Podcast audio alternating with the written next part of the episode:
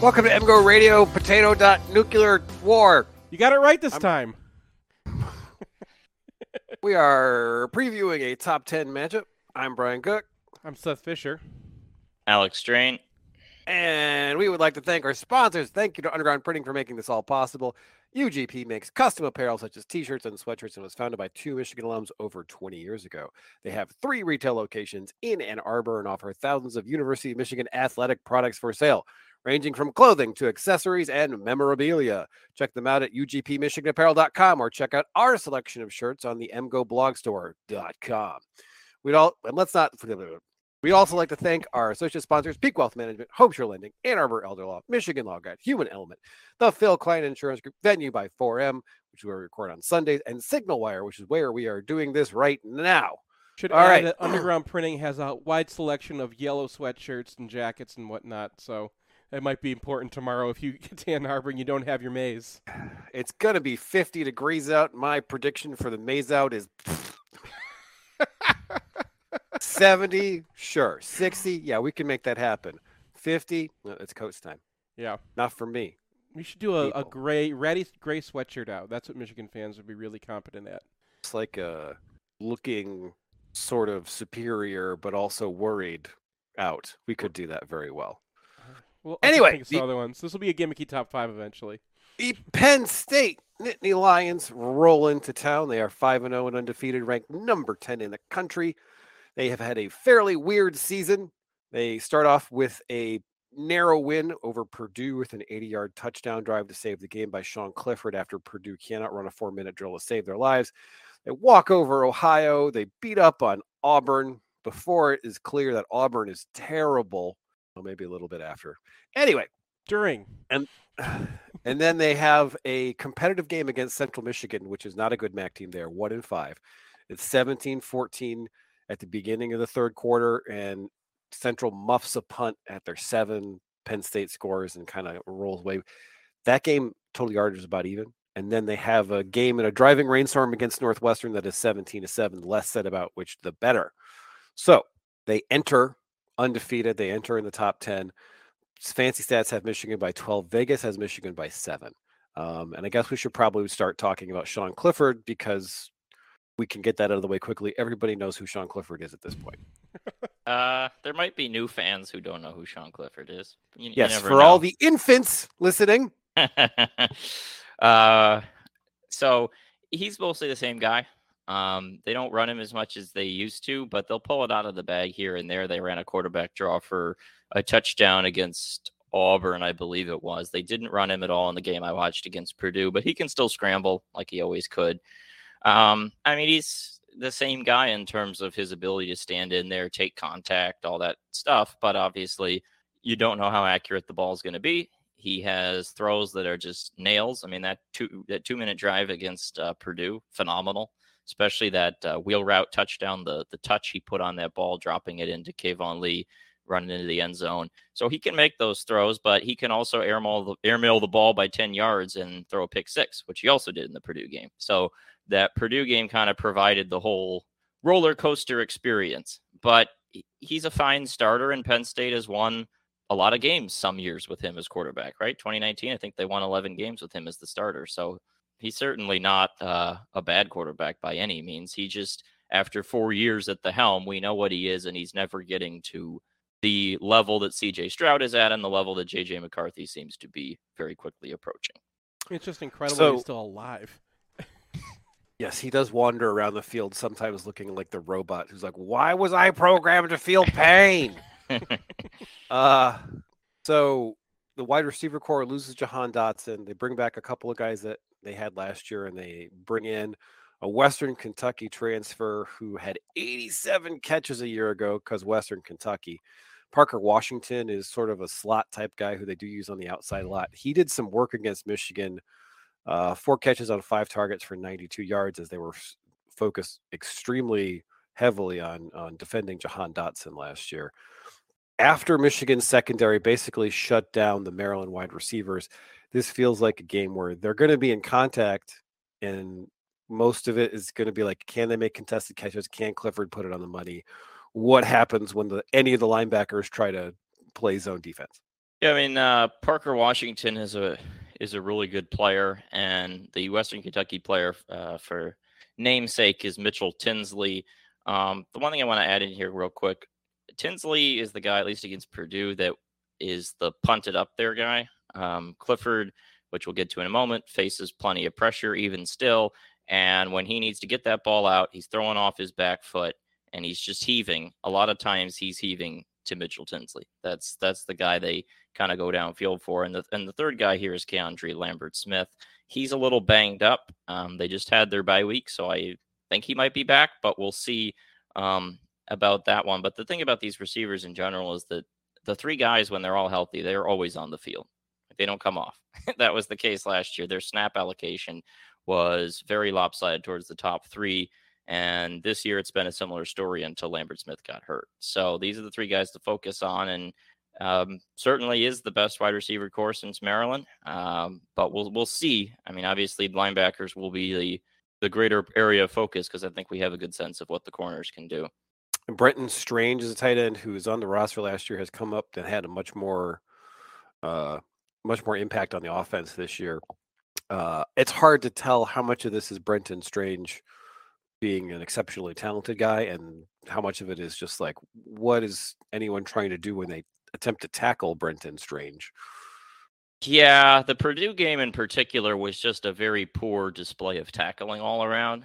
Um, they their defense is not particularly well coached in the fundamentals, and he had this 72 yard touchdown catch, I believe, where they threw it about 25 yards and then he ran the remainder after multiple Boilermakers just bounced off of him without making any attempt to put a hand on him or wrap him up.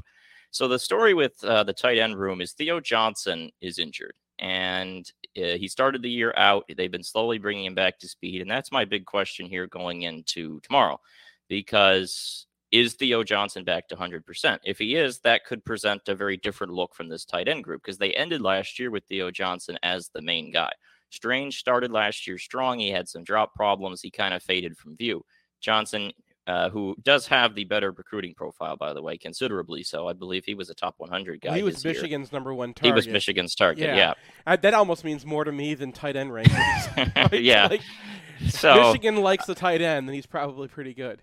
Yeah, and so he just wasn't ready to start the season. Didn't get to play against Purdue. He's slowly been working his way back, and so that'll that'll depend a lot on how much I think we see of Strange, is whether Johnson's ready to go. Tyler Warren is the third guy here he's the blocking tight end, but he's really just a blocker. So I don't know. We'll we'll see who it is that they throw to the most. But again, um, as is the case with this team on both sides of the ball, we just don't know how good they are because they haven't been tested by a lot of teams that I think are comparable in, in any real way to Michigan on, on either side. All right. So Nick Singleton is a five star, number 33 composite guy in the country last year. He is their starting tailback, but they rotate a lot. The top three guys are pretty close in terms of carries. And then his backups are just kind of four star versions of him. Everybody's about six foot, everybody's about 210, 220. Everybody's got a pretty good size and speed package. We don't really know about the wiggle. Like we don't know about how how uh how much push these guys are going to get when they when they get contact because uh you know you highlighted those two long runs against auburn and those were ty isaac specials that was a very large man running very fast and not having to do anything else so, like, can he make that stuff himself? I don't know. Bill Connelly had an interesting article this week, which had a lot of deep stats in it, and he pointed out that the uh, Penn State ground game is extremely boomer bust. So their first down rate is low, their success rate is low. If you go into their uh, line stats on Football Outsiders, they're in the 80s in most of them, line yards, uh, power success rate, all this stuff. So it does feel like an offensive line that is going to struggle against Mazi Smith, going to struggle against Mike Morris, and where you where you kind of worry is like the stuff that happened to Michigan against Indiana when they did crack. It was we got six guys in the box. We're relying on our linebackers to clean up some messes. We lose one double, and then the guys off to the races. This is the wrong team to have that happen against. Yeah, and there definitely is the potential for a feel like Michigan State game last year, which obviously different way because that was Kenneth Walker pulling it out of the hat. But um, in the way that Michigan was generally pretty good at bottling Kenneth Walker until all of a sudden it was a 50 yard touchdown. And that's kind of the concern here, and it's why I made Singleton the danger man. Because if you ask me, the biggest concern in terms of if Michigan gives up a 50 plus yard play in this game, I'm not really concerned about it being Mitchell Tinsley beating them over the top or uh, Parker Washington taking one to the house. Like I think those guys are great receivers, but I have a lot more belief in Michigan secondary to avoid those sorts of things. But if there is a big play, it's probably some combination of a bust up front, linebacker not in the right place, one blown tackle uh, from a safety, and all of a sudden he's gone. We saw that last year against Northwestern. You remember that 80 yard uh, touchdown run from Evan Hull when Moten blew the tackle. That's the kind of thing that we could see in this game. Um, like Brian described, long run really fast. so, uh, and Singleton has an ability to do that. Auburn blew several of those, and he was off to the races. He has a number of 50 plus yard runs this season in multiple games. So that's kind of the big question: is can Michigan keep it to under 10 yards, under 15 yards, right? Not have the one big bust because these are the kind of athletic players at the running back position that can hurt you in that way. I want to point out the two teams you just mentioned, the Michigan State game and the Indiana game, were the two last times that Michigan really went 5-1. Like I noticed that a lot in the in the defensive UFR that Michigan went to their 5-1 set again, which they hadn't used I think since Michigan State, like after Kenneth Walker did that to them. And that's very a that's very boomer bust uh, defensive strategy as well. So it's I, I don't know if Michigan's going to apply that. It seems they do it when they don't really like the offensive line they're going against, but um, that might actually contribute to the boomer bust nature of this whole thing. Well, let's talk about that offensive line. I have a left tackle. Mm-hmm. Uh, yeah, sophomore who is getting an NFL, NHL, NFL buzz already. He's six starts into his career. He, uh, I don't think he gave up a pressure in the first three games. PFF was very high on him, and Dane Brugler actually named him the most interesting NFL draft prospect in this game. That's a hot take. Um, after but, games against, but after six yeah. games, this guy is getting the kind of talk that like Penn State tackles do not get. Like they've had two draft picks in the last 15 years, and last year they had a guy go in the seventh round, so not exactly primo stuff. So you hated their right tackle. You hated him last year, and it didn't really seem like he had improved much in your estimation this year. No, so that's going to be sorry. That's going to be that's going to be really important because if they do have someone on the left who's competent, then that's going to be the main point of contention for an Eyabi Okie or uh, Mike Morris. Yeah, no doubt. I mean, Caden Wallace is still really bad, and he's opposite uh, Olu Fashanu. Uh, last year it was Rasheed Walker. Rasheed Walker was also as bad as Caden Wallace. He's moved on, and now they plug. He got drafted. He's the guy who got is drafted. He, he, all of Penn, all of Penn State's linemen are high recruits. They're all athletic. They, you know, yeah. there's reason why they get drafted. It's not because of how they perform in college. Uh, but it might be the case for Fashanu. I mean, I didn't see a lot of issues. Again, I, I don't know. Like Purdue is not a team that anyone is saying like they're the pass rushing titan of the Big Ten. I mean, they lost Karlaftis in the offseason. So and then you look at these other opponents, like it's just hard to know. And then I mean, even against Northwestern, Purdue just wasn't throw or sorry, Penn State wasn't throwing the ball. It was pouring rain. And so that game there was only limited drop dropbacks in that one. So we again we just don't have a ton of tape, but what we've seen so far from Fashanu is is pretty promising. I think it's also promising from Juice Scruggs, the center, our name of the week candidate on offense. He's moved from guard to center I didn't like him much at guard last year, but I thought he's played pretty well at center this year. And eh, the guards are a little iffy, and they're not too great in, in run blocking. And then you just have the big Wallace hole at right tackle, and that's the one that Michigan is going to be going to be focused on. And I think we'll learn as much about Michigan's edges against Fashanu as we will learn about Fashanu against Michigan's edges. All right, uh, moving to the other side of the ball, Penn State defense has not really been tested on the ground. They've played a bunch of teams that have absolutely horrible run stats. Like I, I looked up Purdue, Northwestern, Auburn. Those are the three Power Five teams they played. Every single one of them is like 115th in line yards. And Penn State does have something to do with that as part of their schedule, but Michigan is going to be a completely different level of challenge for them.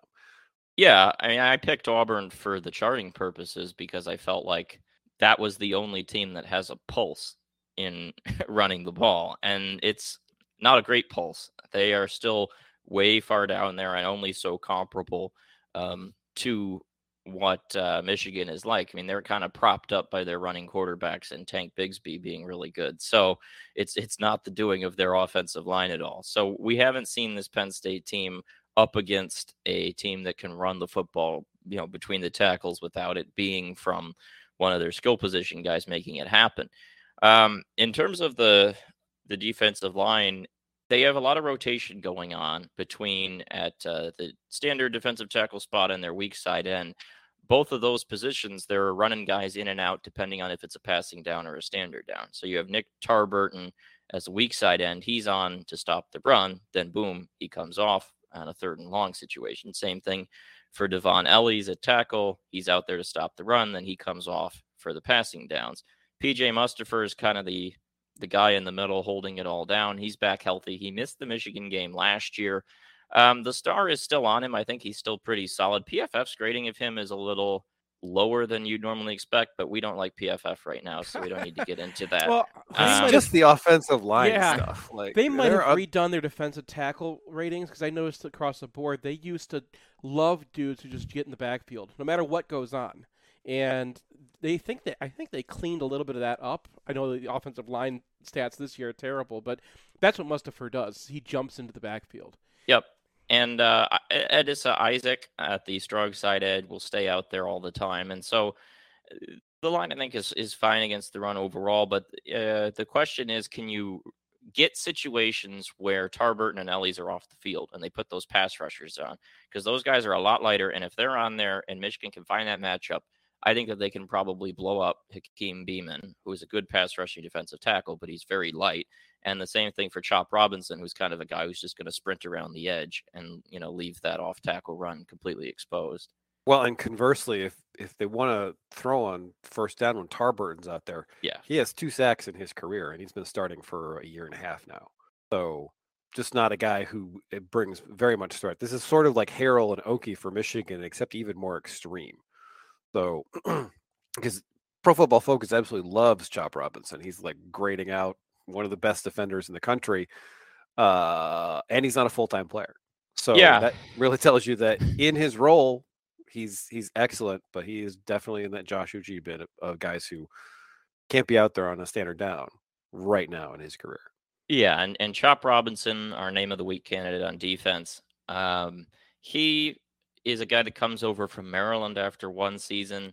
So there are the Okie comps in that, you know, he was not being coached at all at Maryland on defense. you know that. So they, they've got some refining to do with him, but he was a top 100 guy. I think he was 68th in the composite. So plenty of, of raw talent. And yeah, he could bend around the end and get into the backfield. He had a strip sack. I think he had two sacks in the game against Auburn in total. Very productive pass rusher when he's out there. It, it's just the early stages of his career, and, and he's probably going to be able to be attacked if you're doing anything, you know, or requiring him to do anything except pin his ears back and go get the quarterback, right? So, and, and they do drop him into coverage. Him and Tarburton in that weak side edge spot, we do see that. And so that's part of how Manny Diaz disguises his rush packages and, and where guys are coming from. But if you can get Chop Robinson trying to cover Donovan Edwards, like take that as soon as you can find it.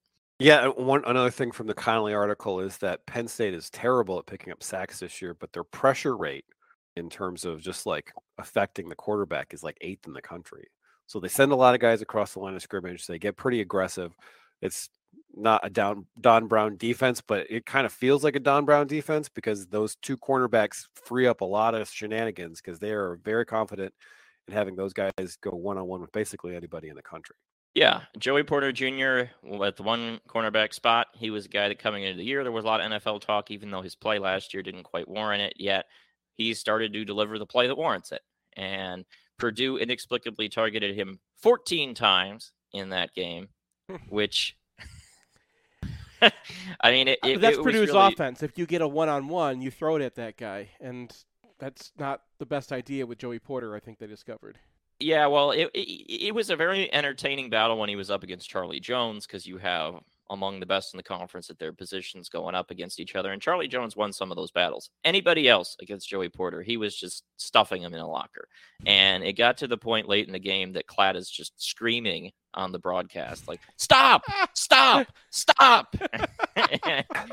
Just stop throwing at that guy. How did And, get uh, this job, man? I'm sorry, that's a total aside, but he seems too Uh, smart for this.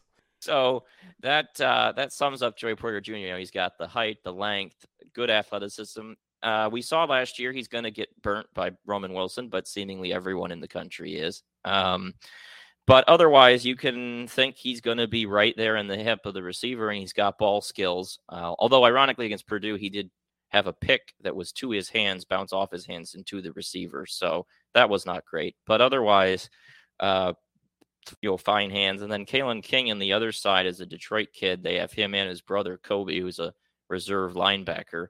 And uh, Kalen King is is developing into a really fine player as well, and and he's higher graded in PFF numbers than um, Joey Porter Jr. And I got to see a little bit of him against Auburn. Auburn did the opposite of Purdue; they did not target Joey Porter Jr. once, so there was no tape of him from that game in coverage. But those two guys they lean on very very heavily, um, and they're good.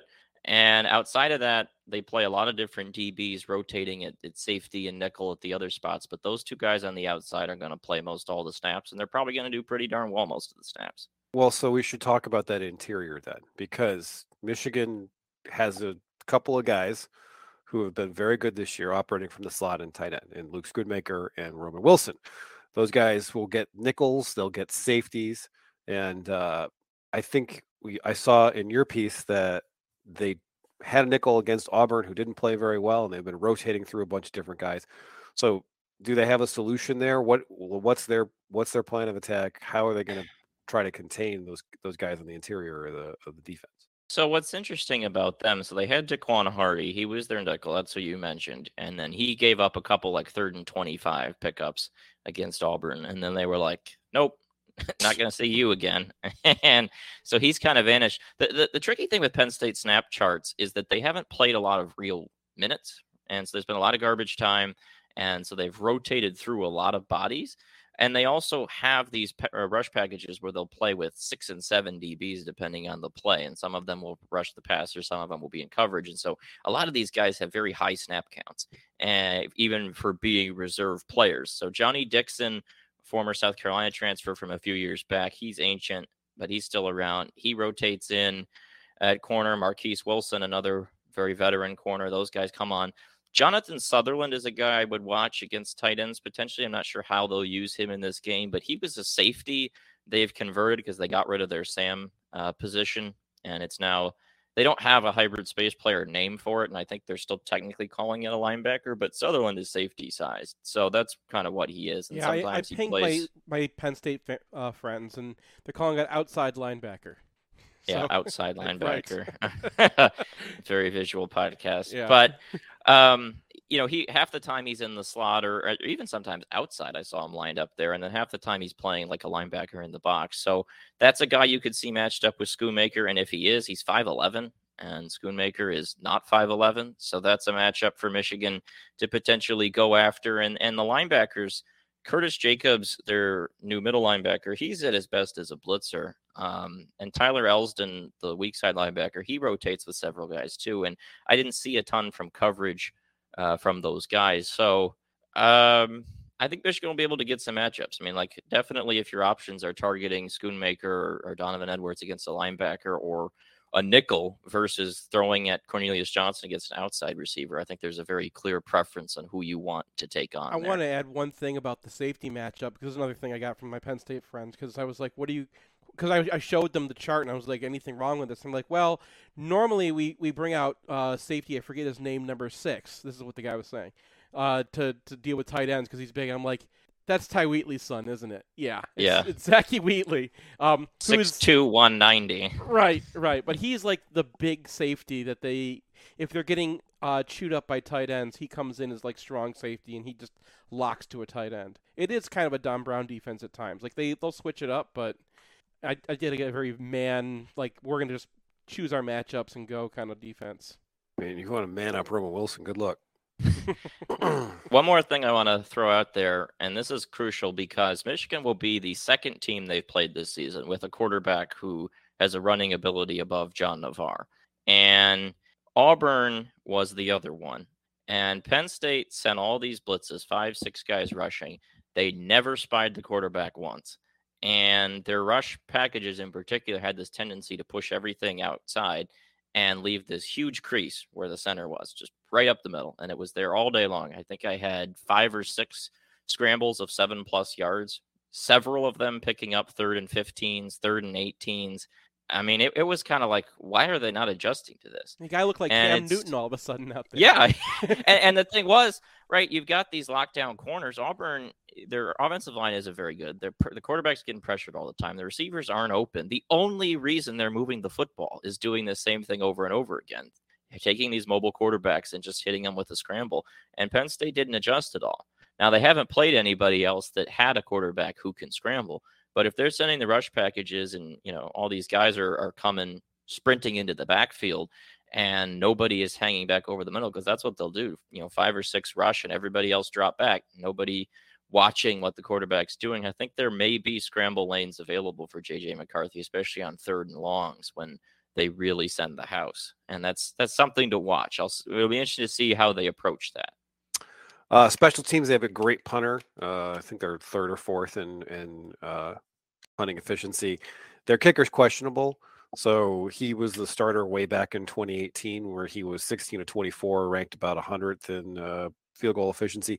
Lost his job to Jordan Stout, who was not good, and his four or six on field goals this year. He's missed two extra points. So Jake Pinegar could be a problem uh, for Penn State. They haven't really done anything on returns. All right, guys, how are we feeling? Scores, Alex. Um, I, I think Michigan should win. I think maybe by seven or ten points. They Purdue should have won if they had been able to run the ball, and Auburn got a lot of yards despite all the nonsense that goes with being Auburn this year. So I'll take Michigan 27-17. Seth. Yeah, I got to stick with my with my bets 42-27. But Like I said, 32 19. Yeah. All right, we're going to take a break, come back, and talk with John Bacon. Want the perfect game day outfit? Underground Printing has unique, great fitting U of M apparel and officially licensed apparel from legendary Michigan names like Woodson, Howard, Ufer, and more. UGP also specializes in custom printed apparel and promotional items for groups, events, and businesses. Whether you need one shirt as a gift or 1,000 shirts for a charity walk, Underground can customize almost anything for groups large or small. To learn more, visit Underground Printing at one of our three convenient locations around Ann Arbor or online at undergroundshirts.com. It's painless, it's online, it's group ordering made easy for your next custom printed apparel order. Pogo from Underground Printing will save you time and hassle, whether you're selling shirts for a fundraiser, organizing a large event, or trying to collect sizes and payment for a family reunion, UGP is here to help. Save time and hassle every step of the way with our easy to use site. No more guessing what to order, chasing down people to pay, or wasting time trying to sort out the order. We'll set it up and you can just sit back and relax. We can even take care of individual shipping. To learn more about Pogo, visit us at any of our convenient locations or at pogo.undergroundshirts.com. At Peak Wealth, we believe we can help you retire with confidence. It's Nick Hopwood, certified financial planner from Peak Wealth Management. In Plymouth. I graduated from Michigan in 2001 with an econ degree and founded Peak Wealth Management in 2014. And now we have over 240 million of assets under management. As a freshman in 97, winning the national championship in football and hockey didn't get any better than that. Both my wife and I lived in Bursley that year, and it's crazy because we never actually met while living in the same dorm. Probably because she had a car and I had to ride the bus. But we named our dog Bursley anyway, and he's on the payroll here at Peak Wealth Management. At Peak, we're fee based. We're your fiduciary, which means everything we recommend is always in your best interest. We partner with leading institutional money managers, focus on low fees, and make sure every client has a financial plan covering retirement, college, tax, estate, insurance, and cash flow. Simply put, we are Peak Wealth Management. your comprehensive financial coach. Book your second opinion at peakwm.com slash mgoblog. Peak Wealth Management. Retire with confidence. One and two and. If you find yourself on the wrong side of the law, you want a Michigan man in the huddle. Call criminal law attorney and former prosecutor Jonathan Paul at 248 924 9458 or visit his website at MichiganLawGrad.com. John is a proud graduate of the University of Michigan Ross School of Business and Michigan Law School, he looks forward to showing you the Michigan difference.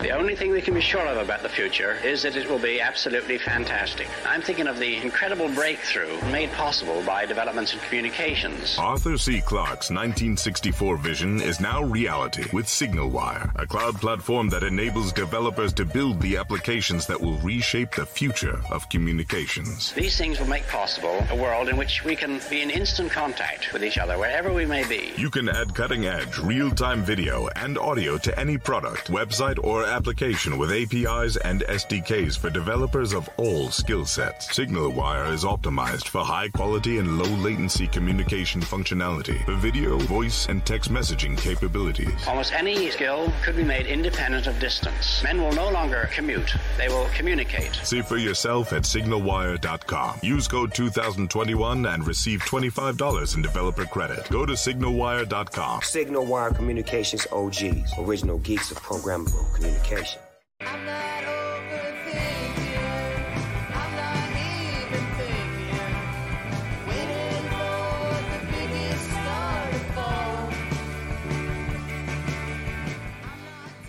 Welcome back to MGO Radio 7.12. No, no. Not even no, close, not but even it's all close. right. Uh, it just occurred to me how strange it is that one of our, our ads on our, our podcast has like Snoop Dogg on it. True. How did that happen?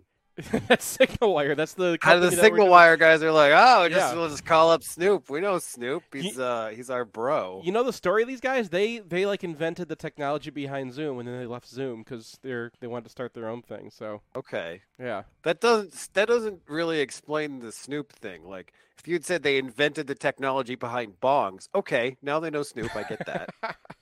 but maybe he's just a big Zoom aficionado. Anyway, Yeah. John Bacon's here. How you doing, John? We start out random and let's ride it the whole way. Why not? So, uh, I heard you wrote a book. You heard correctly. There it is. Is it about the Summit series? In fact, it is, Brian. So funny you Oh. should ask that. People rarely guess that. well, you know, I just kind of felt like your name's John Bacon and you're into hockey stuff. So There you go. Why not? My, there's, there's my very low tech uh, send send set of files. Let's do this instead. There we go. right. very visual Let's podcast. back. Our Team Canada fought back, took the Summit Series, and reinvented hockey. And forward by Mark Messier, by the way. Mark Messier. No, How that, that that? that that makes it the most Canadian book ever written. Am I correct? No, no, no, no. Tragically, Can you think of a more? uh, so you got to you got to talk to all these guys. They did. It's actually this book was their idea. Uh, I was on the book tour with the Great Halifax Explosion, which Seth had already displayed at the U of M Club in Toronto, or as they say, Toronto. T R O N N O is how the Canadians pronounce it. We say Toronto, but anyway, Toronto. And um, before the meeting, the guy said, "You wanted to meet with me?" He said, "What would you think about writing a book about the Summit Series?" And I said, "I've given that no thought my entire life, but I'm intrigued. What do you got?" And he's a good friend of Pat Stapleton's, one of the Chicago Blackhawk defensemen, who was a stalwart on this team and running the alumni club for these guys with Ken Dryden and Phil Esposito and names that are more common, of course. So Pat came to Ann Arbor for a weekend and uh, with Red Berenson, who's on the team. And we went to a few games, had long lunches, a lot of talks, and decided to do it. And he gave me complete access to everybody, and they were fantastic. When Pat passed away two years ago of a stroke, uh, Brad Park, a name you probably recognize, uh, took over as my liaison, and he and I talked on the phone once a week. Man, everyone gave me a ton. Phil Esposito, four hours in Tampa. Um, I got three hours with a coach, Harry Sinden in Boston, his Boston uh, Bruins office. Um, and it went on from there. Just fantastic. Uh, Yvan Cournoyer, my favorite player, Serge Savard and Bob Clarke in Philadelphia gave me two or three hours. So, and I'm pleased to report they all say to a man that this is the best book on the series. And in Canada, there are a ton of books in this series. So that was high praise. And uh, that was such high praise. We put it in the back of the damn book. So thank you. Merci beaucoup, mon ami. So uh, you got a tour lined up, or you going to Sort like of. go? Sort of. Uh, this book is only being published by HarperCollins Canada, not in the U.S. So as my agent pointed out, this is a freebie. It's an exhibition game as far as my career goes. It's just fun to do. Uh, I will be going to Toronto and Montreal again, uh, but Wednesday I'll be at the Ann Arbor Public Library downtown with our pal Rich Reddy, naturally literati, and a guy named Ira Weintraub. That's Weintraub, in case you guys don't know that guy. Um, 7:30 Wednesday night at the Ann Arbor District Library with tons of these books and some good stories. Barrington can't make it because he's in New Mexico he'll be joining me later on for another event, I'm sure. So we'll be doing uh, Literati, Nicola's, uh, Grand Rapids, Lansing, um, probably Boston, New York as well, as well as across across all of Canada. Got another project lined Right. up in the near future? Or are you uh, better. So uh, can't can't divulge it yet, but I will be able to in a couple weeks. The history of MGO blog by John Bacon? Who told you? Th- this one gets a Uh, little the dicey. unauthorized biography. The unauthorized, yes, right. With with the stencil So- stamping on that, yes. so Red's Top skipping it because he's in Mexico, not because he actually gets benched in this series. Uh, well, keep in mind there are 35 players in this team. There's no shame in being benched. Right. Mickey Redmond, Mickey Redmond played one game. Marcel Dionne didn't play any games. yeah. Gilbert Perreault played one or two games, two games, I guess. Um, so uh, trust me, it's a, it's a loaded team. 16 of these guys are in the Hall of Fame. About 10 are considered the top 100 players of all time. Uh, the list is long and hardy. Bobby Orr, Ken Dryden, Tony Esposito, Phil Esposito, of course, Jean Martel, Rod Gilbert. Uh, the list goes on and on. So, and the Mahovlich brothers, so both of them talked to me at great length. Pete Mahovlich, by the way, is hilarious. So, um, and Frank, his brother, the senator, is less funny, but he's a senator. So Right. there you go. I I thought I mean no one else has really talked as much. I think we talk about there's a lot of other books about the Summit series, and there's you know tapes out there and videos, and you can like actually go out and watch all two and a half hours of the of the of game eight out out on YouTube right Got now. it right over there. Yeah. um but like I don't think anyone ever talked about like how this team came together and like how kind of random it was. Like I mean people heard the story before that the guy who was putting the whole Summit series together was just taking, you know, he was an agent, so he was just grabbing his guys. And it turns out it was only like eight guys of that were even his guys, and one of them was like Bobby Orr, which you're gonna take regardless. Yeah. Right. I, I would probably take him. right. He's the best world. I don't point, think he so needed the connection to get on Team Canada. Yeah, he did not need that connection. Right. Right, but Um, like you know, uh, um, what was it? Ferguson's the assistant coach is like, you know, hey, I get Ferguson. to pick. Yeah, and he's like, I want Bobby Clarke, and they're like, who? Bobby Clarke, he wasn't quite a no name, but he wasn't an all star yet. And this this thing launched his career. Uh, it made him a much better player. But anyway, for you Americans out there, here's the rundown. You recall our dream team basketball in 1992. Alex, you weren't born yet. I know this. Uh, but nonetheless, um, they're tired of what? They're tired of the college kids losing to the Soviets and the Lithuanians and so on. So let's put together the dream team. Canada, the same idea 20 years earlier in hockey. For 10 straight years, the Soviets beat all the Canadian beer league teams and so on overseas in the Olympics or the World Cup. Said, screw it. We're putting together our best players. Let's do this thing. Four games in Canada, Montreal, Toronto, Winnipeg, and Vancouver, and four games in Moscow. They did not travel around in Moscow. Uh, eight game series, which tells you right there they weren't serious about this. They didn't think it was going to come down to the last game. They're supposed to win all eight handily, a la Michael Jordan and Larry Bird and the Dream Team. Supposed to be that obvious. First game is seven to three, the Soviets. And the headlines in Montreal the next day around Toronto and so on were nuclear holocaust head headlines. Hockey myth ends. Boom. I mean, keep in mind also in Canada, their favorite sport is hockey, hockey, and hockey. It's not like you know losing basketball for us. This is everything. So tragic. And with three games left in Moscow, they're down one, three, and one. So that tie game means a game series becomes a seven game series. They got to win all three. They win them all by a goal in the third period. All three goals scored by Paul Henderson, who had been an average player to that point. This thing made his life basically. He's turned him into a millionaire. But they won all three of them. And even though it's a six hour time change between Moscow and Brantford, Ontario, where Wayne Gretzky grew up, more Canadians saw game eight at 2.30 in the afternoon and saw the moon landing three years earlier. And they watched the moon landing, by the way. It wasn't like they didn't care about it. So they all watched it. When I was explaining this to Gretzky, this stat, he looked at me like I had two heads. He says, more important. Like, what a stupid question. Of course, and yeah, the moon has crappy ice. Why would you go there? So, um, so that was so did the Soviets. So isn't it that if uh, it, it out they did it. There you go. Seth's already pretty far along here. They had three inch ice. yeah, Uh, but what changed, of course, is they'd never seen the Soviets. They'd never seen the Swedes. They played two games against the Swedes in the middle. And that's Börje Salming, Inge Hammarström, Ulf, uh, Ulf Nilsson, names that are now familiar to Canadians, of course, and Americans. Um, they had no idea how good they were either. And now they're playing on an Olympic sheet. Never did that before. Most of these guys didn't have a passport. They'd never been overseas before. Only Berenson, Dryden, and a couple others had been. So they're in for a huge culture shock. They didn't know there's another way to play. They didn't know they had their own style. until they saw someone else's style. They didn't even think about it. Um, so the style you see today is what Harry Sinden invented in Sweden for two games in between the, the two four game sets. The hybrid style of passing and skating combined with the NHL toughness, the hitting, checking, which Herb Brooks basically mastered in 1980. So that style is with us today. And uh, it's just a ton of fun.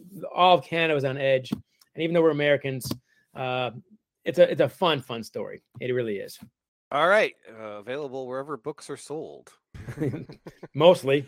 Yeah, well, mostly I'll- available. I, I've got a link. I mean, I found it on Kindle with no problem. That's uh, that's probably where I'm guessing most of our readership gets their books now, anyway. But uh, Amazon and all that. Yeah, it's about Yeah. twenty percent uh, electronic these days, but Amazon has got it. Literati, Schuler's across Michigan, uh, they've got it too. Indigo in Canada is carrying it coast to coast. So we've got we got we And of course- all, Yeah. all right, Bacon, you got to get cracking on the history of MGO blog, so we're going to let you go. okay, but but uh, Seth pointed out today when we were texting back and forth. Whenever he reads a non-football book by Bacon, he said, "Sooner or later, I'm going to find the Michigan connection." and sure enough, it didn't Well, this take us long easy. this time. there's a Got whole lot of frickin' Berenson. Berenson in it. Yeah, there's a whole yeah, bunch of so- Berenson. Uh, I know how far along you are, but uh, Evan Hall is their uh, anal- uh, analytics guy. okay. uh, the videographer and so on at Michigan. I gave him the eight uh, the eight game set. I gave him you know some money for it and say filter this through modern analytics, and he did it. So after each game, we break down how it looks today. And the amazing thing is Harry Sinden figured out without modern analytics chances versus shots. Shots is a pretty bad stat. Chances makes a lot more sense. Um, and he has got plus minus for chances. This all it's a complicated process and takes a long time. Um, Harry Sinden figured out who was playing well and who was playing poorly, and almost all his decisions make perfect sense based on modern analytics without modern analytics. So that part's pretty cool. So, but now the history of MGO blog. Look, it's a dark tale. I'm not going to lie to you. Oh yeah, it's. I mean, I'm not. I'm not going to pretend that it's not grim and full of horrors. But you got the job. All right, Brian's Bakes. We'll talk to you later. All right. And, by the way, that's it. Where's where's the half an hour of randomness? Well, we got a hockey game we got to get to. Yeah. Well, my wife was telling me tonight, how long does this go? I said, could be half an hour, could be an hour. I got no idea. I, there's Tell never you a what, plan. we'll bring you back script. for another. We'll bring you back for another segment, and we'll shorten the Indiana part because no one cares about that anyway. How's that? There you go. Once Seth, you know, finishes the book, there you go. And Brian, Yeah. you might actually like this one. Yeah. Alex Drain, you're the hockey guy. You got to. Alex, yeah, he, he wants to talk to something serious too. We'll take a break and come back, and, and we'll get into this. All right, we'll take a break. Hey, it's Nick Hopwood, founder and president at Peak Wealth Management. We have a lot in common. We both went to Michigan, we're both huge fans, but I'm concerned about how much time you're spending on Michigan football recruiting. This could be time spent with me poring over your cash flow and Roth conversion strategy. How are these Roth conversions going to get done with you spending all your time and energy on MGO blog looking at the next five star recruits? Hey, all kidding aside, if you're addicted to MGO blog and you want to outsource some of your financial planning to an expert, consider us. peakwm.com slash mgoblog. At Peak, we work with people in a variety of situations. Some of our clients are young professionals looking to optimize their savings and investments. For young people, time is the key. Some of our clients are super affluent trying to figure out when they can retire. Some are high net worth retirees looking for a second opinion on how their money's working for them. Get your second opinion at peakwm.com slash mgoblog. Peak Wealth Management. Retire with confidence. Want the perfect game day outfit? Underground Printing has unique, great fitting U of M apparel and officially licensed apparel from legendary Michigan names like Woodson, Howard, Ufer, and more. UGP also specializes in custom printed apparel and promotional items for groups, events, and businesses. Whether you need one shirt as a gift or 1,000 shirts for a charity walk, Underground can customize almost anything for groups large or small. To learn more, visit Underground Printing in one of our three convenient locations around Ann Arbor or online at undergroundshirts.com. Passion for e-commerce. Sell stuff online. Security. Performance. Conversion. Beautiful user experiences. Belle experience utilisateur. Monthly marketing. PPC SEO. Make your user a customer. Conversion. Eau Perfume for online retailers. Love your website. Let Human Element show you how. Available at human-element.com and find department stores, not find department stores. This is Matt Demrest, the owner of HomeSure Lending. We're a local mortgage company here to help you purchase with confidence and refinance with ease. People don't get mortgages very often, so it can be confusing. We'll break down every single line item so that it all makes sense. And at the end of the day, if we're not giving you the best deal, we'll tell you to go with the other company. We're here to offer our simple mortgage guidance. This is Seth Fisher from MGO Blog. Over the years, we've sent dozens of readers to use HomeSure Lending, and every review that's come back has been raving. I myself used them to refinance after doing our original loan through our bank. I was amazed how much smoother the process was for our complicated loan. Brian used them, you should use them too. Finding out whether it makes sense or not to refinance or getting pre approved to buy a new home is easy. Head over to homesurelending.com. That's H O M E S U R E lending.com slash MGoBlog to find out more. Or call us at 734 531 9950. That's 734 531 9950. I've got two of my favorite people here with me, kind of an annual tradition Cooper and Colby. Cooper, how old are you? 11. Colby, how about you? 9. Can I get a go blue? Go blue! NMLS number 1161358, Equal Housing Lender. When I get this money, will it change me? Will I still be hanging around and will you see me? I bet I have my same friend for different ladies. When I get this money, will you change me?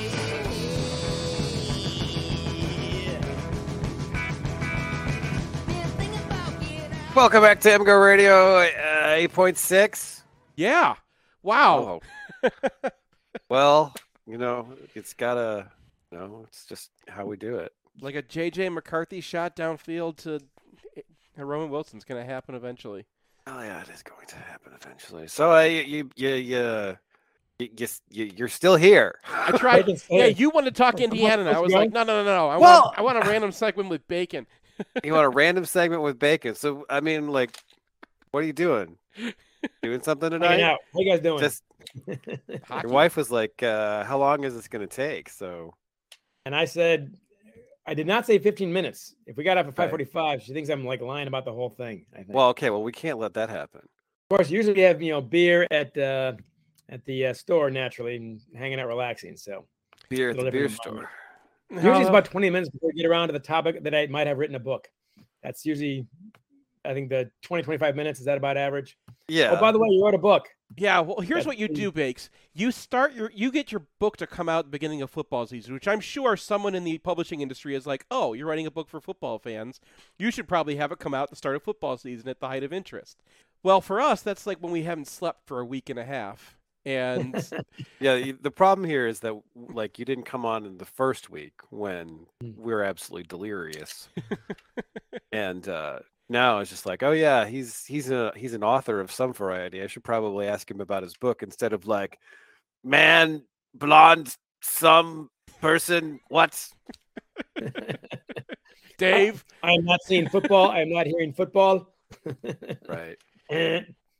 yeah, what was worse, by the Uh. way, in, in our annals? Was it wor- with me me calling your book a novel or Brian calling you Dave? Yeah, I mean that's not a Uh, question. I didn't care about either one actually. Now the, the readers I know educated you very quickly on what a novel is and is not.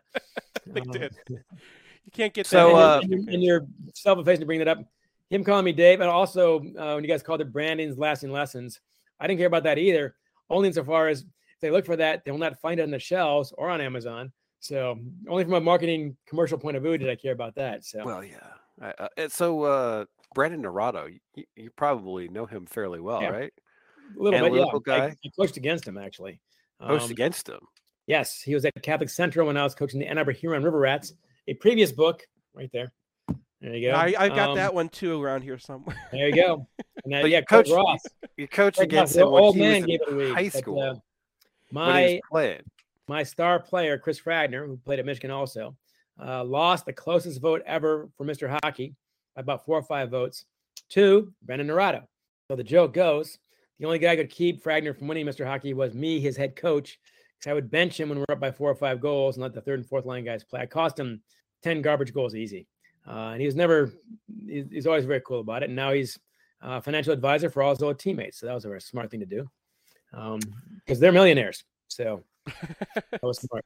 And those I've are known the for a long time. Yeah. He's not. He's not. I mean, he's got no experience as a, as a head coach. Only one year as an assistant coach. This is a big risk, and I think this should have been handled. If you're going to handle it that way, you can handle it that way three months earlier, May 5th, when the report gets out, and not rush yourself and not have to tag interim. And there are plenty of candidates to pick from uh, for this. Having said that, if you're in August and you don't want to rush it, you don't want to screw it up, Naurato's a fine choice. I am surprised and impressed, I guess, that Billy Muckalt is sticking around. Also, a good friend of mine, um, sticking around. He's got 15 years or so experience. He's got a lot of experience. He was, you know, a real candidate for the next head coach at Michigan. He's now basically in the position of pumping up a guy to take his job, essentially. So that's asking a lot of anybody uh, this season. So far, from what I've seen, Billy's doing that full blast as he does everything. So, um, so that's that'll be a big help for Naurato. But he can't keep Muckalt there very long, I don't think. If Naurato's gonna be the head coach, then Muckalt will move on, I'm sure, at some point. If I'm Naurato, also by the way, I've got Red Berenson on speed dial every chance I had, and Mel too. Um, they know these guys, they know things you don't know. Ask for help. That's my advice there. So there's your two cents of hockey right there. It doesn't seem like they need to like call Mel. It's just like he's, you know, several sections over. No, yeah, that was the one time. Mel! I mean, he's a, he's a but he's an interesting guy because he was a skills guy in the end. Like like he was Dorado able is, to like Yeah. Get a ton of guys to come out and work with him, like from high end NHL players to guys like Will Lockwood who were kind of fringe at the time. Mhm. And it feels like he's young. He's probably going to be a bit of a go getter, but like you you just don't know. I mean, they looked pretty solid in their systems, and like you know, one thing that Mel was is he was very old school kind of guy. We were just talking about the Summit Series analytics, and you know, it kind of felt sometimes like Michigan wasn't taking full advantage of their talent. I know they were the one overall seed last year, but just kind of some programs felt like they were maybe a little bit more modern, like Denver in particular. That was a kind of a wake up call because Michigan had all the talent in the world, and they come up against a team like Denver, and uh, that that was pretty lopsided in Denver's favor. So The first period was abysmal. Yeah, so I feel like It was like 18 to 3 for a while. I mean, it was Mhm. yeah, stunning. so it kind of feels like I, I don't know, like is Michigan ever gonna have more talent than they had last year? No. Did they get By the way, knocked out? Nobody ever will, I don't think, honestly. No. Did they get knocked out of the tournament on a fluke? No. So that kind of goes back to systems, doesn't it? Doesn't it seem like it's got to be something where you got to modernize your program a little bit? Maybe systems, maybe skills to some degree. Honestly, to me, it's the first period. The first period, I mean, I was watching that and I thinking if my high school team played like that the first period, I'd call a timeout. I'd spend it now because you guys want to be here or not. I couldn't believe that with the so much to gain finally after a year and a half of waiting from the COVID knockout of the previous year and so on. This is your chance. Your team is loaded. You all came back and you're acting like you don't want to be here the first period. It was that was effort. That was attitude. That was not skills. That was not systems to me. Well, I mean, Um, why? I mean, you're in the Frozen Four. Why? Why? Like You're telling me. I, mean, you I- say I in your book, or Sinden says in your book that like you don't know what you've got until you hit the ice, right? Like you could you could be mentally right there right up until you know it starts, and then as soon as you're on the ice, it's don't, some days you don't have it. Yeah, and that's in fairness to the players and the coaches, including Mel. Uh, Sinden, who you know won a cup with the Bruins, of course, and then won the Summit Series and uh, won several more cups as the president of the of the Bruins. He said you can do everything right, and you really don't know what you got until the puck drops. And that, sad to say, is usually the case, especially I think in hockey, because you rely on three lines. It's not five starters, um, and it's such an emotional game, such a momentum game. Uh, so that was a deal there. But uh, even at that, you know, it's a fluky turnover there out of the zone, leaving the zone when they're all over them in overtime. Um, but I mean, and you already know this, and you guys write about this that one game series, absolutely anything can happen. And more so, I think, in hockey than just about any other sport based on goaltending. And Herb Brooks can tell you all about that. He knew damn well. They played Subbies 100 times. We're losing 99. We're getting crushed. I only have to beat them once. Um, you know, one and done and get the hell out of here. And that's what, you know, Denver and Denver was a good team. That's clearly the, the second best team, I thought, in the tournament uh, behind Michigan. But um, but now motivation. I mean, I'm not sure how much all the stuff in the report, in you know, the COVID stuff, the harassment, um, you know, the goalie being gone, of course, Strauss Mann. I'm not sure how much of that affected morale, but that team initially seemed out of sorts. And then, I mean, you were the guy who started breaking the contents of this report after it had been in Ward's hands for some months, and uh, things kind of finally came to a head as a result of all that. And I mean, I, I just don't understand. Mel's not under contract. You have the you have the report.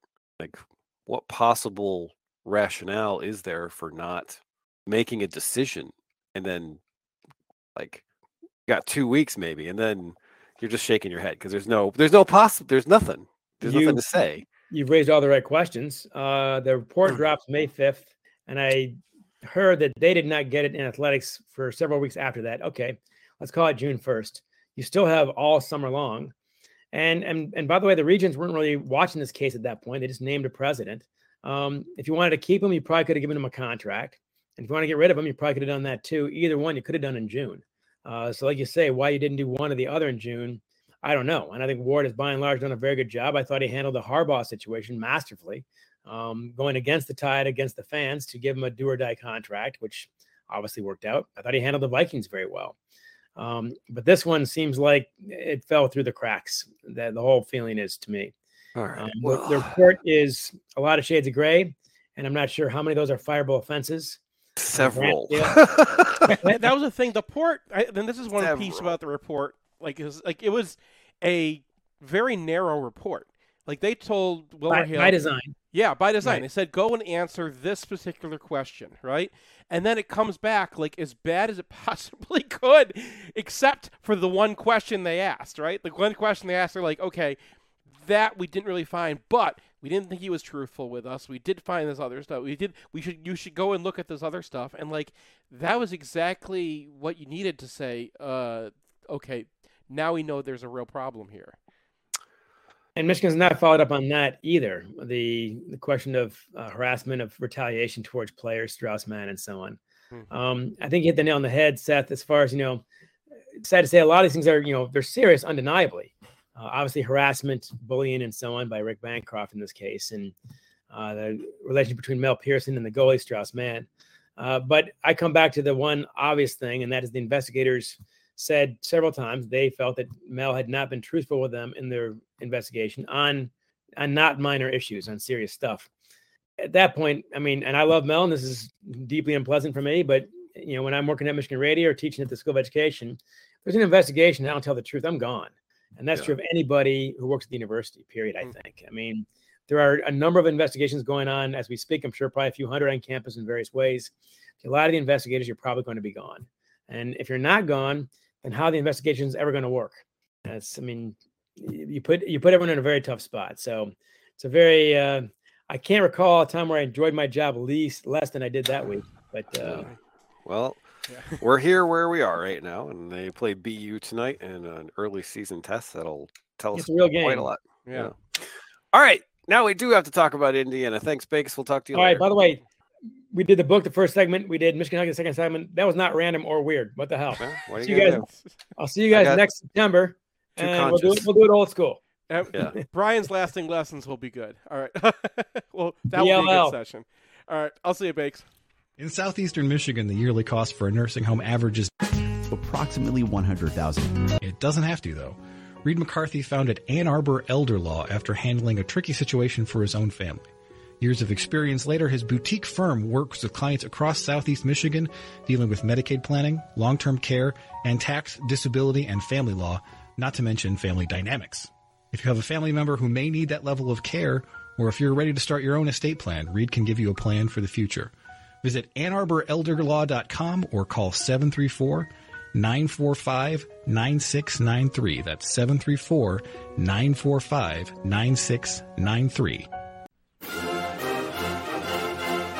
It's painless. It's online. It's group ordering made easy for your next custom printed apparel order. Pogo from Underground Printing will save you time and hassle.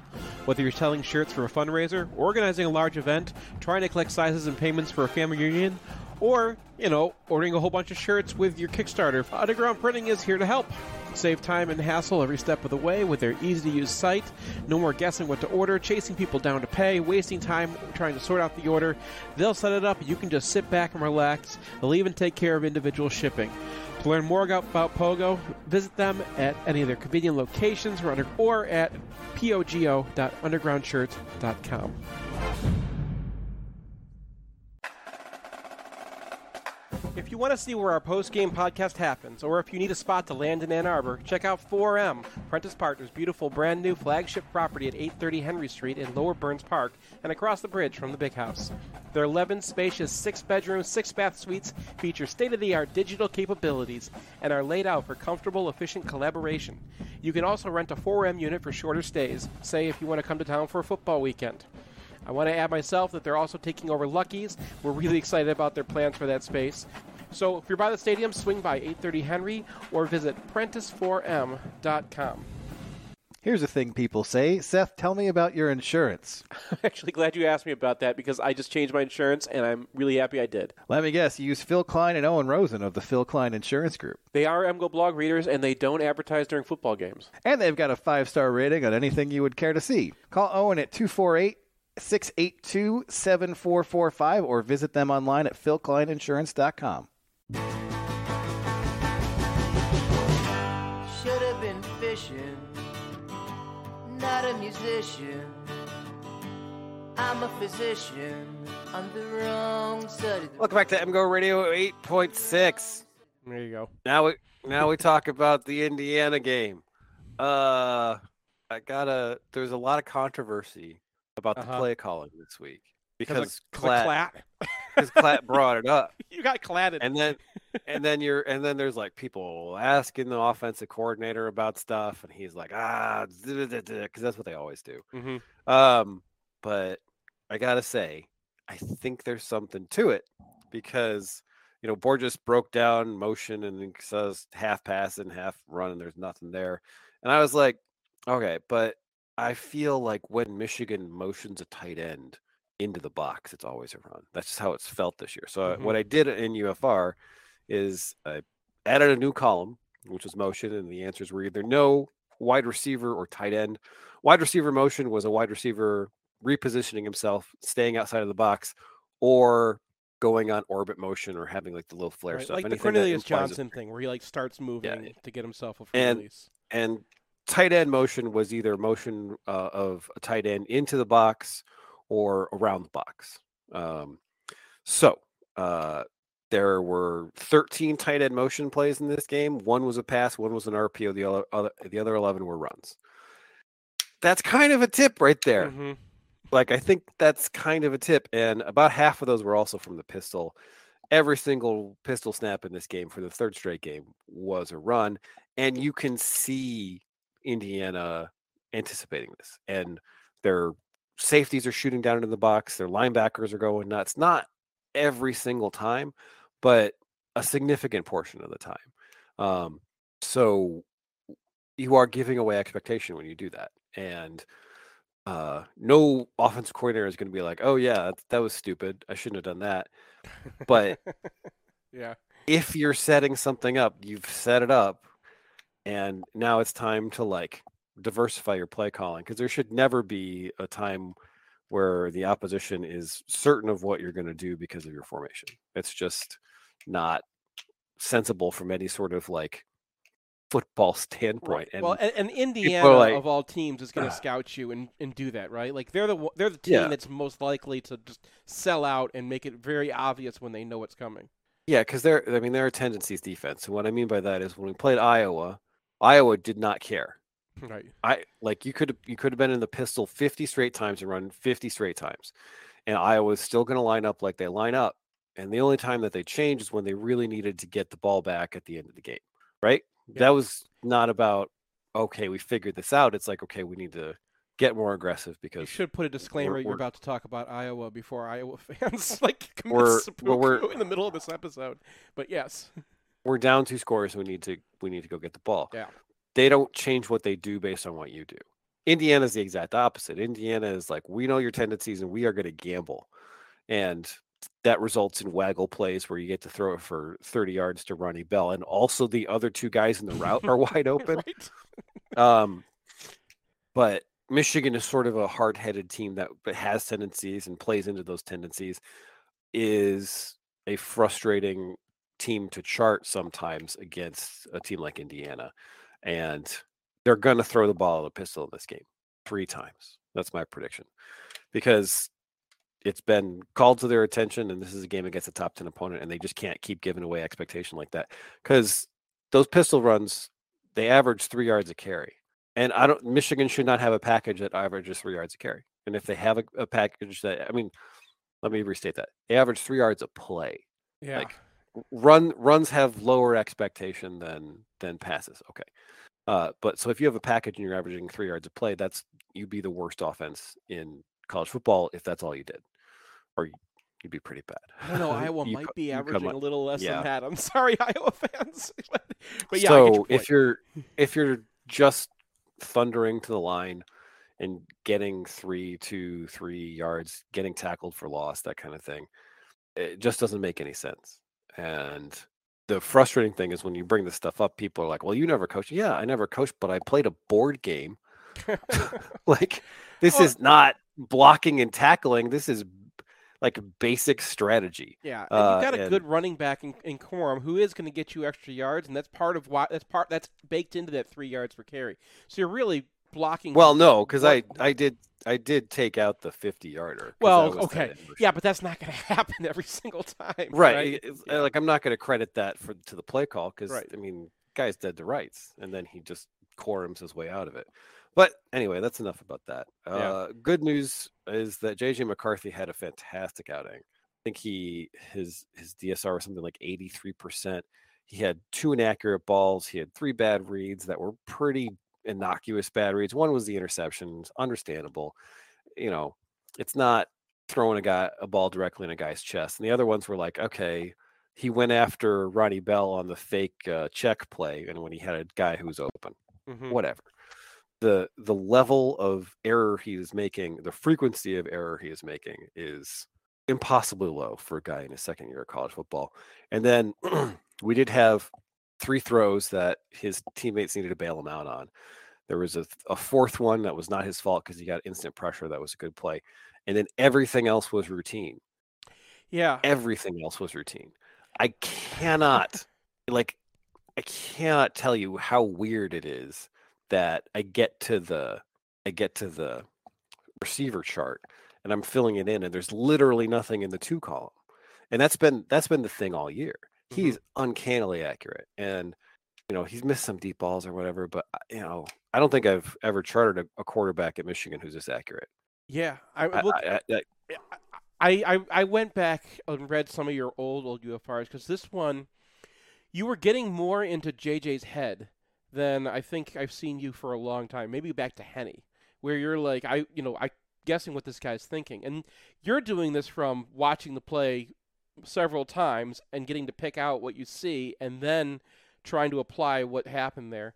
Um, but I usually don't see you being able to do that, or at least it doesn't it doesn't always follow the logical progression, or the progression's so simple that it's not worth talking about. Well, I mean, there's a lot of- like third reads and stuff.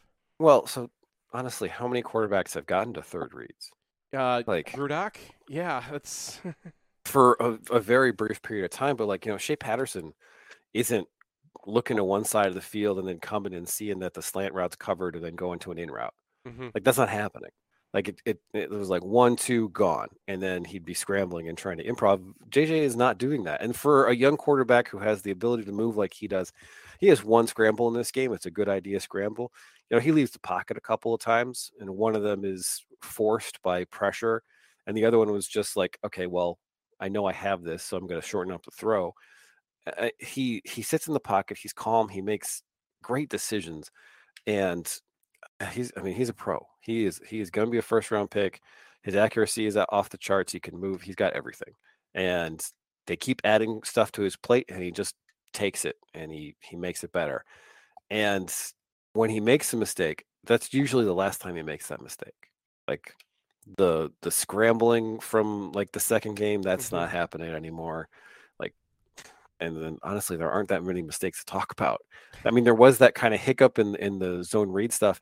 I had him like eight or nine on RPOs and zone reads, and I think I was, I was, I don't, I think I didn't credit him with a couple because those those bubbles were probably live that Michigan was using, and he didn't throw those because they weren't there. So that's an RPO plus two. So I think he's just reading everything out after the snap. Like he's, it's uh, it's remarkable. And then you got a couple of early runs in this game, and for the rest of the game, Indiana guys are checking up.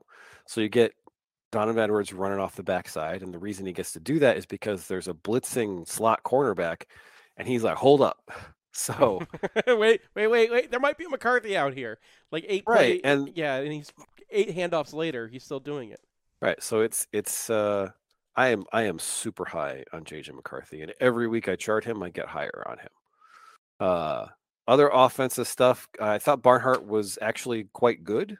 Uh, Yeah, there were no God. pass protection minuses from him. He had the one minus two, which I feel kind of bad because that's the only thing from him that I clipped. So like he was like plus six, minus two in this game, and I, I, his whole section is like the minus two.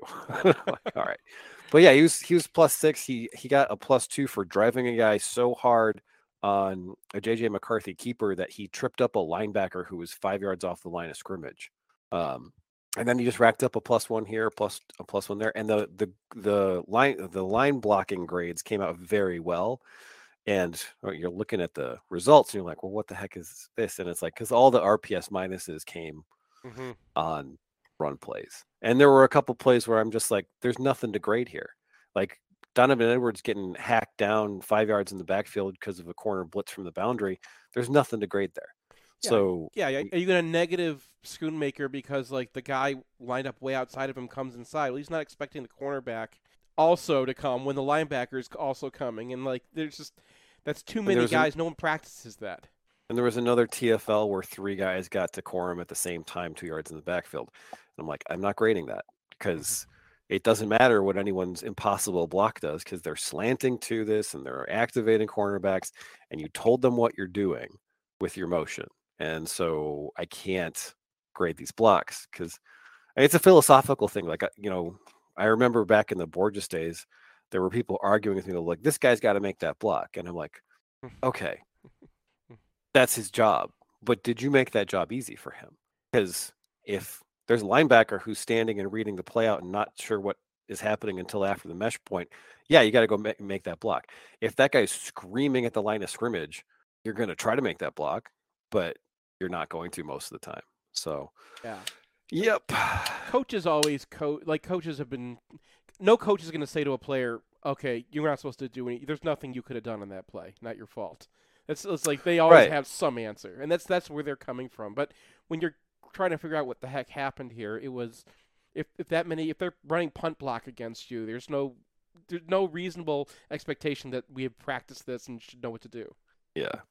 So, I mean, other than that, like we saw some bailouts from the wide receivers. I think that was really encouraging. AJ Henning left his feet both times he got targeted. Yeah, first I, I was one, like, okay, there's going to be some twos in this game, and you both you try to both of them catchables, and no, I Yeah. mean, like, uh, I, I, I, because the first one he leaves his feet and that's at his waist, and I was gonna like ding McCarthy for that, and then I was like, he didn't need to go down for that. Like, there's no reason for him to leave his feet there. And then the the play in the back of the end zone. I mean, that hits him in, in both hands. Hmm. and it was it was really unclear from from the re- I had to I had to watch that like five or six times. It was really strange. And then finally, I just I was like, all right, frame by frame, and there's there's a frame where it's like, yep, the ball's there, the hands are there, it just goes clang. I was like, all right, well, that's unfortunate because uh, that would have been a touchdown that really would uh, reduce everybody's anxiousness level. Anyway, so do you have any takes from the land of wide receiver screens and absolutely abominable offensive line play? Bazelak is not a hero quarterback, and it's I, I- it's hard to know how much they're gonna this matters. I did kind of figure out the screens finally that like Michigan I think was trying to use their base cover three and just using and figuring Sainristil could get across the guy and push it back, and hopefully either a linebacker or safety was going to get there in time. Eventually, they realized they couldn't do that. That like Indiana splits are just so wide, you really just have to play them straight up. As soon as Michigan started playing them straight up, they get into second and seven instead of second and one, and that's it. Like if you Yeah. put them in a passing down, Michigan's pass rush is just going to destroy them. If you allow um, six players to be in the box, they don't know which guy's coming, and you're going to destroy them. Every single time they had to pick up something even more difficult than like a stunt, they couldn't pick up. So it's the that's sad about it is I can't really grade our defensive line or like treat this as something that's really um, portable to the Penn State game or whatever. Even if Penn, Penn State's offensive line isn't great, because it's just this was a new level of bad. Well, it wasn't because we played Colorado State, but it was the same Well, level of bad. For the Big Ten, the it was, same yeah. level of bad as Yeah. Colorado State. Yeah. So, I mean, linebacker stuff. I don't even know if I want to ask you. uh, I mean, you're getting the same Janis stuff out of uh, is it Yanis? Is that the I keep on wanting to say Jonas because uh, from from uh, from Colson. Wait. Yeah, like two What do you- faced. Like the the the I think it's called a Janus, like a J A N U S. Janus. Janus. The, the two faced god, Yes, Janus? Yes. Okay. Yes, that's what I'm going for. Okay. Yes. All right. These are Michigan fans. They get they get. Well, yeah, if you ang- pronounce it right. Well, that's always been my issue, hasn't it? Janice Yeah. Colson, um, kind of had a. You could He's tell. Stuff. Yeah. That, well, the, the way that they were going to do screens asked him to do an awful lot. Um, he played that well, and I didn't get he didn't get any credit in the scoring for that. He does some. He he was actually in his gap a lot of times when he knew what he was doing. He gets there really fast. It's not like my issues with Colson last year. It's just he sucks up on play action. He's gets behind a block. He just it, it's just not there yet. He's still a true sophomore, and sometimes it's just that's what you're going to get. This guy's in his third semester, not his third year. So, and then Barrett is Barrett. There's not a whole lot more to that, right? He's not big. He knows what he's doing most of the time. Sometimes he, there was that play where we already talked about last week, where he like ends up with two gaps because Mazi Smith gets scooped, and that's you know you Yeah. you, you feel for the guy. I gave him a minus on it, but it's not like it's you gonna minus him on that? That's not fair. What was he, He- gonna do? Yeah, he could well, only he- be wrong. Cause, uh, 'cause, 'cause the, The running back even pressed the inside gap. I felt bad for for. I, I felt bad. Well, he's only a minus one, but he the touchdown was on him when they uh he, he The- takes the two steps down. touchdown? Yeah, and and that was disappointing because it's like that's what they do, right? Indiana's going to put guys out in flares, but Well, I mean, he's he's misaligned and he takes false steps, and it's just like, uh, yeah, yeah. I Yeah. mean, he's he's he's never been like a full time linebacker, so that's the kind of stuff that's going to happen. But I don't really think you have a choice at this point, right? yeah, Like you're going to try to get Mullings better, you're going to try to get Rolder better, but you know, Barrett's going to be the guy, Mhm. I think. yeah. I just if you're going to play with Barrett, there were a couple instances where I was like, just use his speed, man. Like especially if you're playing a team that likes to screen, like he could be the guy sitting halfway between because they were not doing this. Their linebackers were staying in the box. And all you have to do is if they've got three guys to the field, put Barrett the guy who's like in the middle of that area, right? Because that's what his job was. He's he's built for that. Um, but Michigan just really did not want to change their defense around for Indiana. I think that they just they wanted to practice their stuff. They wanted to you know get out of this game, and I can't fault them that much. They gave up ten points. So Yeah, I mean, it was frustrating, but then you go look at the stats after it, and you're like, oh, that that was pretty much a beatdown. Right. So just got to flip the halves for everybody to feel better. yeah, What are you gonna do? yeah. All right, looking forward to the top. Yep. Sorry. Looking forward to a top ten matchup this weekend, and we'll see how it goes. She makes a ruska, ruska, vodka, vodka, makes it all night long. She makes a ruska, ruska, vodka, vodka, singing this crazy song. La da da da da